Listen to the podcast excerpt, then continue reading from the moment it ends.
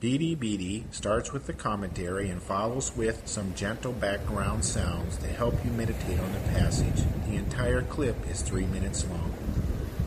Psalm chapter five, verses seven and eight. David has great respect for the Lord. Reverence is a feeling of profound awe, respect, and love. In God's mercy and righteousness, David trusts. He tells the Lord that he will come into God's house and bow down toward God, his holy temple. The house and holy temple that David is speaking of is not the temple in Jerusalem, which was not built until after David died.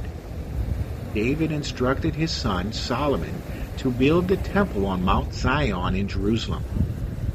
Rather, David is speaking of the Lord's home in heaven. The holy temple is in heaven.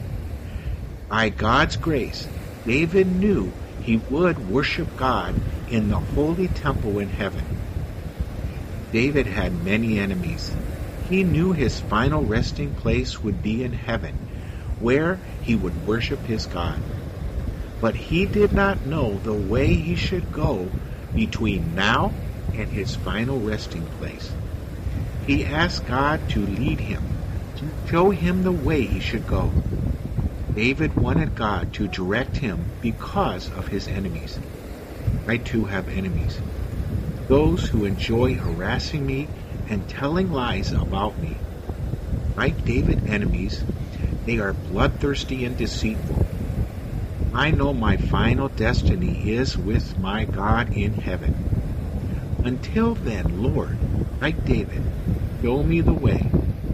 Lead me, have mercy on me, then bring me to your house, your holy temple.